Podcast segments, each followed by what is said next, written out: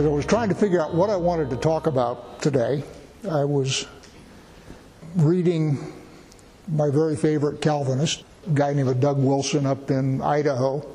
I'm not a Calvinist, he is. And I discovered that he's also a preterist. Now, for those of you who are not up on your jargon, a preterist is someone who believes that the book of Revelation has nothing to say about the future. The book of Revelation was all completed in 70 AD with the destruction of Jerusalem.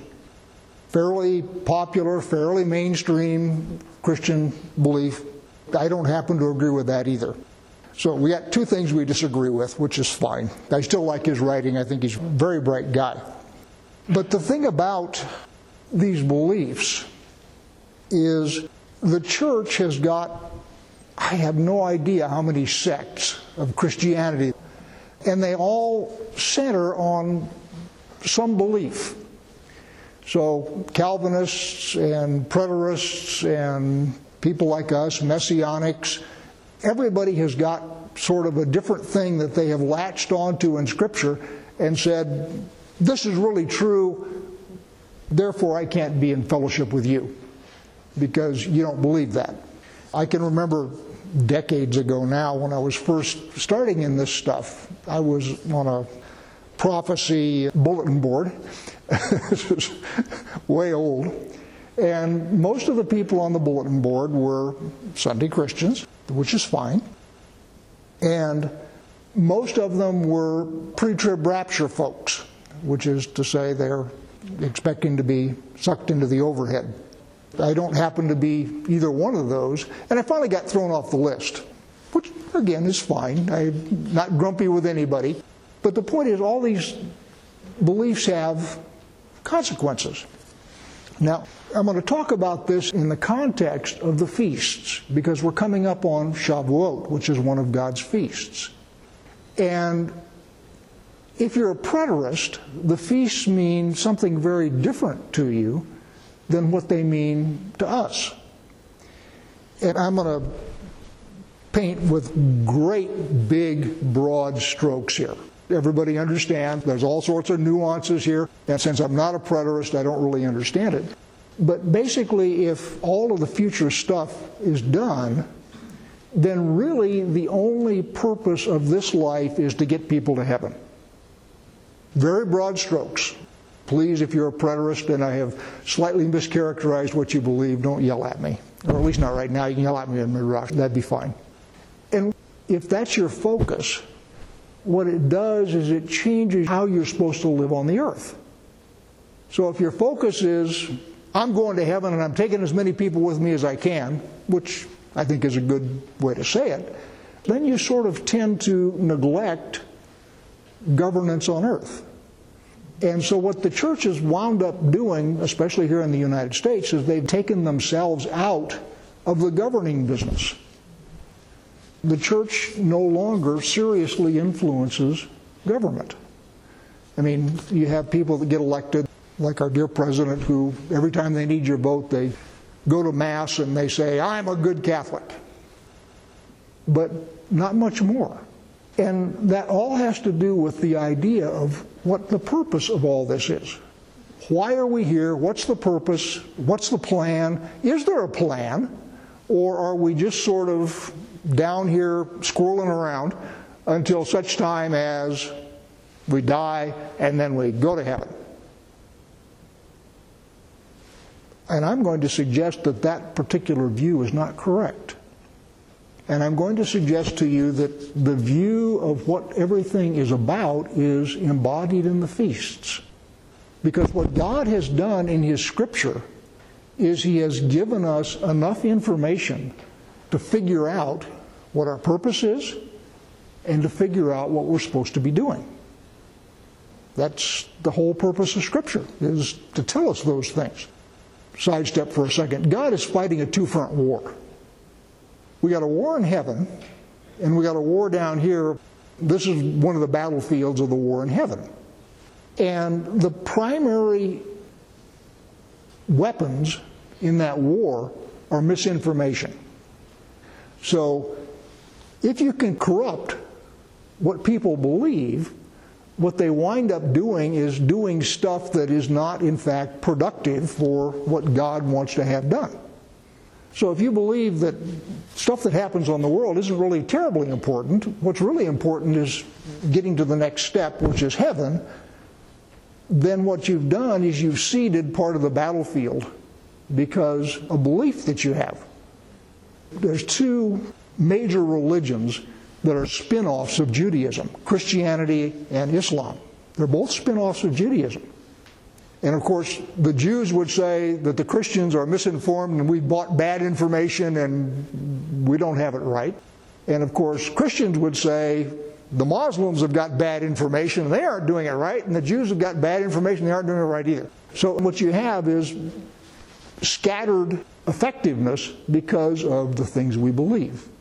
Years ago, uh, somebody was talking about, in fact, it was a Jew, who was talking about the Muslims that flew the planes into the Trade Center and so forth. And what he was talking about was the prayers that these guys said before they got onto the airplane. And his comment was these people are extremely spiritual. They love their God. God is their sole focus. But they've been shifted to the wrong God. These are people who would make, in his case, wonderful Jews because they are on fire for God. Yet, because their information is wrong, they're on fire for the wrong God. And of course, the Jew would say the same thing about us Christians. So understand that that works both ways. So the question is what's the plan? What's the goal of all this? And Moses tells us what the goal of all this is in Deuteronomy 30. I call heaven and earth to witness against you today that I have set before you life and death, blessing and curse. Therefore, choose life, that you and your offspring may live, loving the Lord your God, obeying his voice, and holding fast to him. For he is your life and length of days, that you may dwell in the land that the Lord swore to your fathers, to Abraham, Isaac, and Jacob, to give them. So the goal of all of this is life our life. And there are going to be people who are going to miss that goal. And that's very tragic and very sad. In one sense, the idea of people whose goal is to get them to heaven are partially right. But the other part here is so you and your offspring may live here in the land. That's not a heaven thing, that's a this earth thing. So both heaven and earth are extremely important, and they're both part of God's plan. So let's look at the feasts. There's seven Moedim, appointed times of God. And by the way, they form a menorah. So you have three branches, three branches, and one in the middle. What's the one in the middle? Shavuot, the one we're coming up on tomorrow. The center branch of the menorah is tomorrow. And as you all were praying, that's when the fire fell. That's when God came down. That's when God gave us directions. He gave us directions in the written form, in the form of the Torah. He gave us directions in the form of a person, a companion, a helper, in the form of the Spirit. That's the middle branch of the menorah right there. So on either side now you have Passover, unleavened bread, and first fruits. And on the other side, you have Yom Teruah, Rosh Hashanah, Yom Kippur, and Sukkot. And what I'm suggesting to you is that sequence of feasts encapsulate God's entire plan for us. Several weeks ago, I was listening to Ron Dart, who I love, and he was saying that all of these feasts are really Christian holidays. And he's right. But again, one of the tragedies of this fractured belief that the body of Christ has is much of the body of Christ doesn't see these feasts for the importance that they are.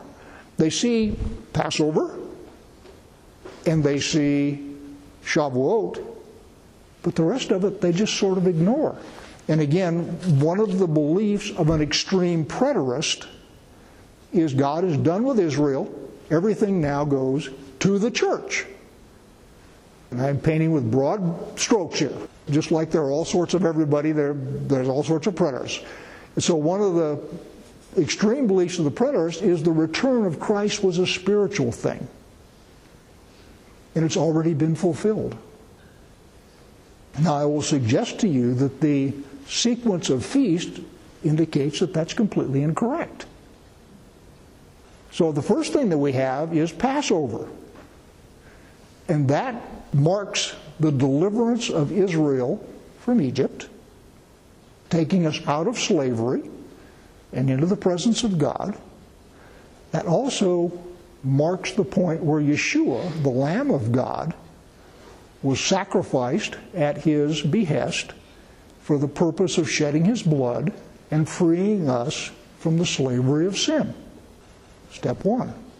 Unleavened bread is when we get the sin out. That's what leaven is. And then you have first fruits, which is the presentation of the first of the new crop before God. And of course, if the first fruits are holy, the rest is holy. And Paul describes us as the first fruits of the resurrection. Perfectly Christian. We'll step over Shavuot because that's what we're going to talk about today, and then we go to Yom Teruah, or Rosh Hashanah as it's commonly known.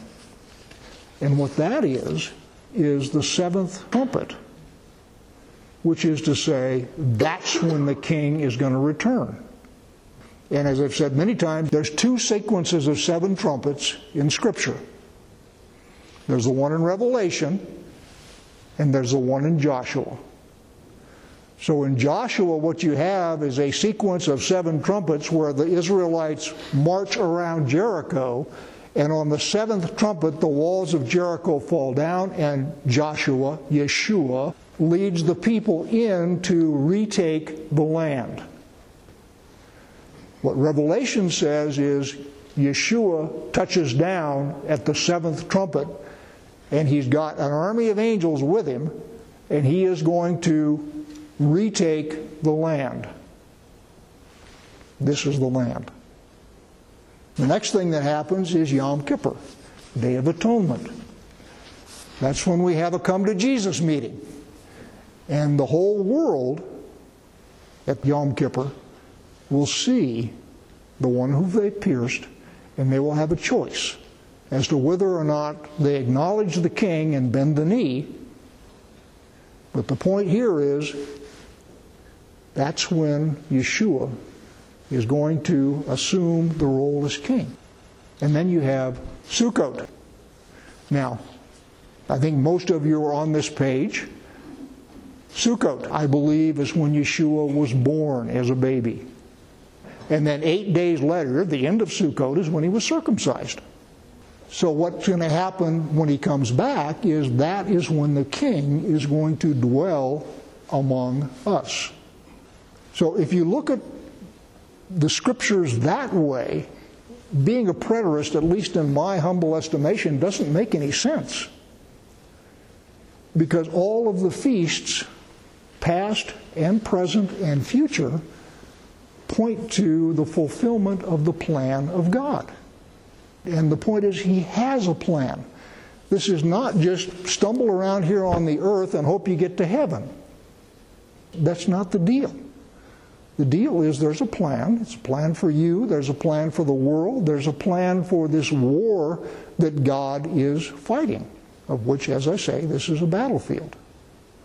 So the fact that you are in a battle here should come as no surprise. But it should be important to you that you understand that there's a plan here. There's a commander. He has told you what to do. And the problem, of course, is disinformation.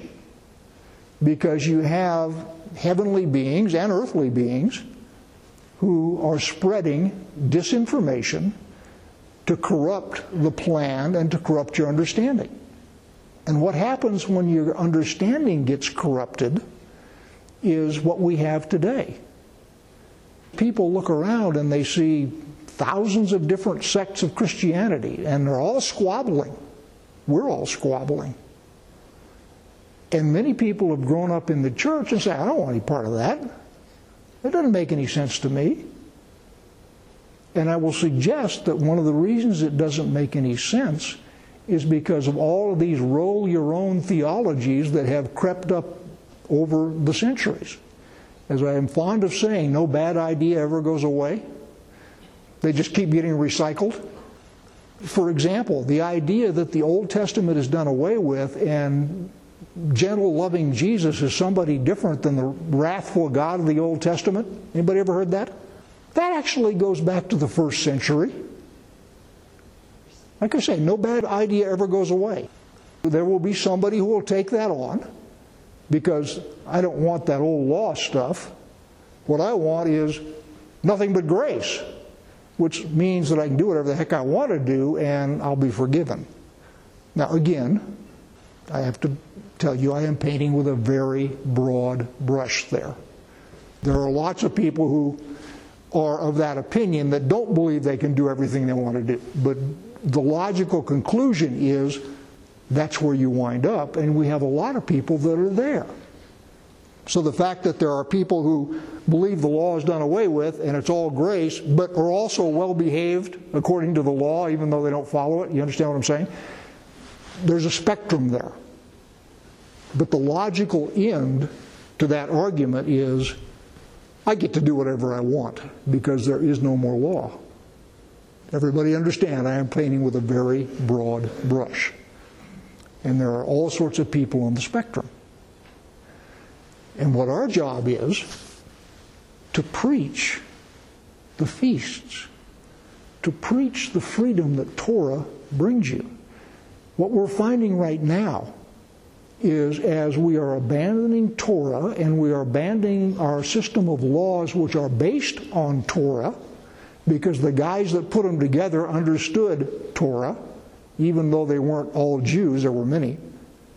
But as we abandon that, what we're discovering is anything goes now, and there are no more constraints on people's behavior or on government behavior.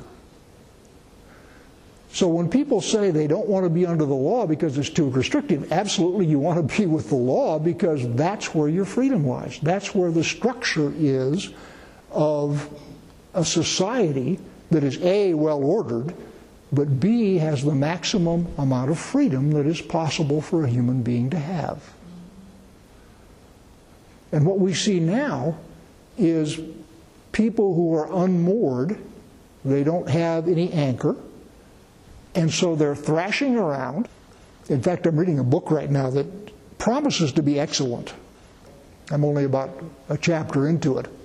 But what he describes is what he calls a therapeutic society, which is us. Everybody is looking for therapy. And so, if I, for example, think I'm a Wisconsin cheese, and you don't agree with me, you have damaged my psyche. And what's happening is courts are starting to pick that up, which means that the law is becoming unmoored. That's what we're seeing right now. You're seeing people who are unmoored, and there are enough of them that they become a political force and what then happens is politics follows. Somebody said, I don't remember who, that politics is downstream from culture. And as the culture starts off going away from Torah, goes to grace, which is a good deal. There's more grace in the Torah, by the way, than there is in the New Testament, if you know what you're looking for.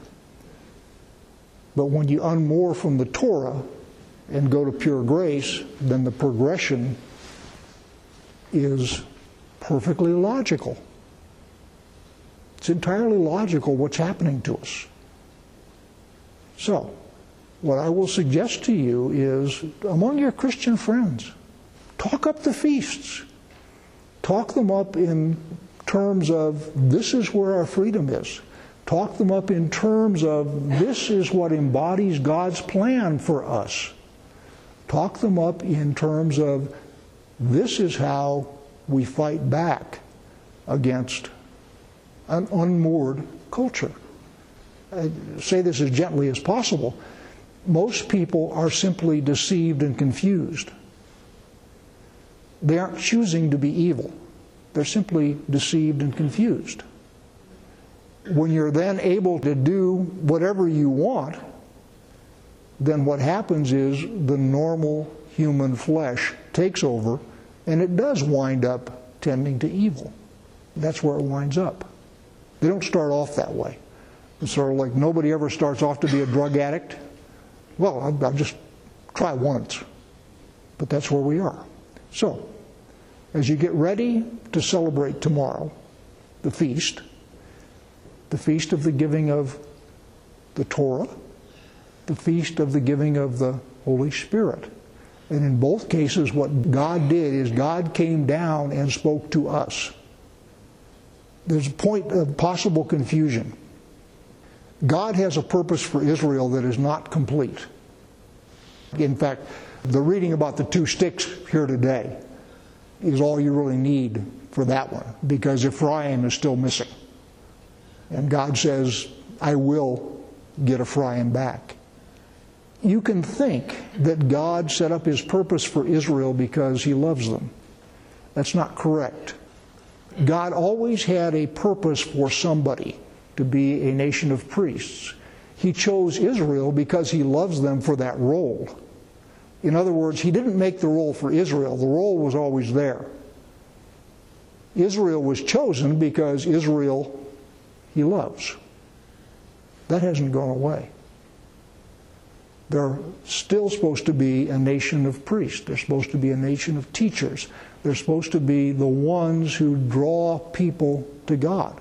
And by the way, they've kind of lost their way also, just like everybody else. They're just as human as we are. There's a lot of people that have lost their way. And by the way, I am not standing up here telling you that I'm sure I've found it. I am sure that when Yeshua comes back, he is going to correct me as well. I, I just, I'm planning on it, and my response is going to be, as, as Brian used to say, You're God, I'm not, I'm claiming the blood of Yeshua, and asking for forgiveness. Might practice that speech, by the way. You, you may get a chance to use it. So, talk up the feasts.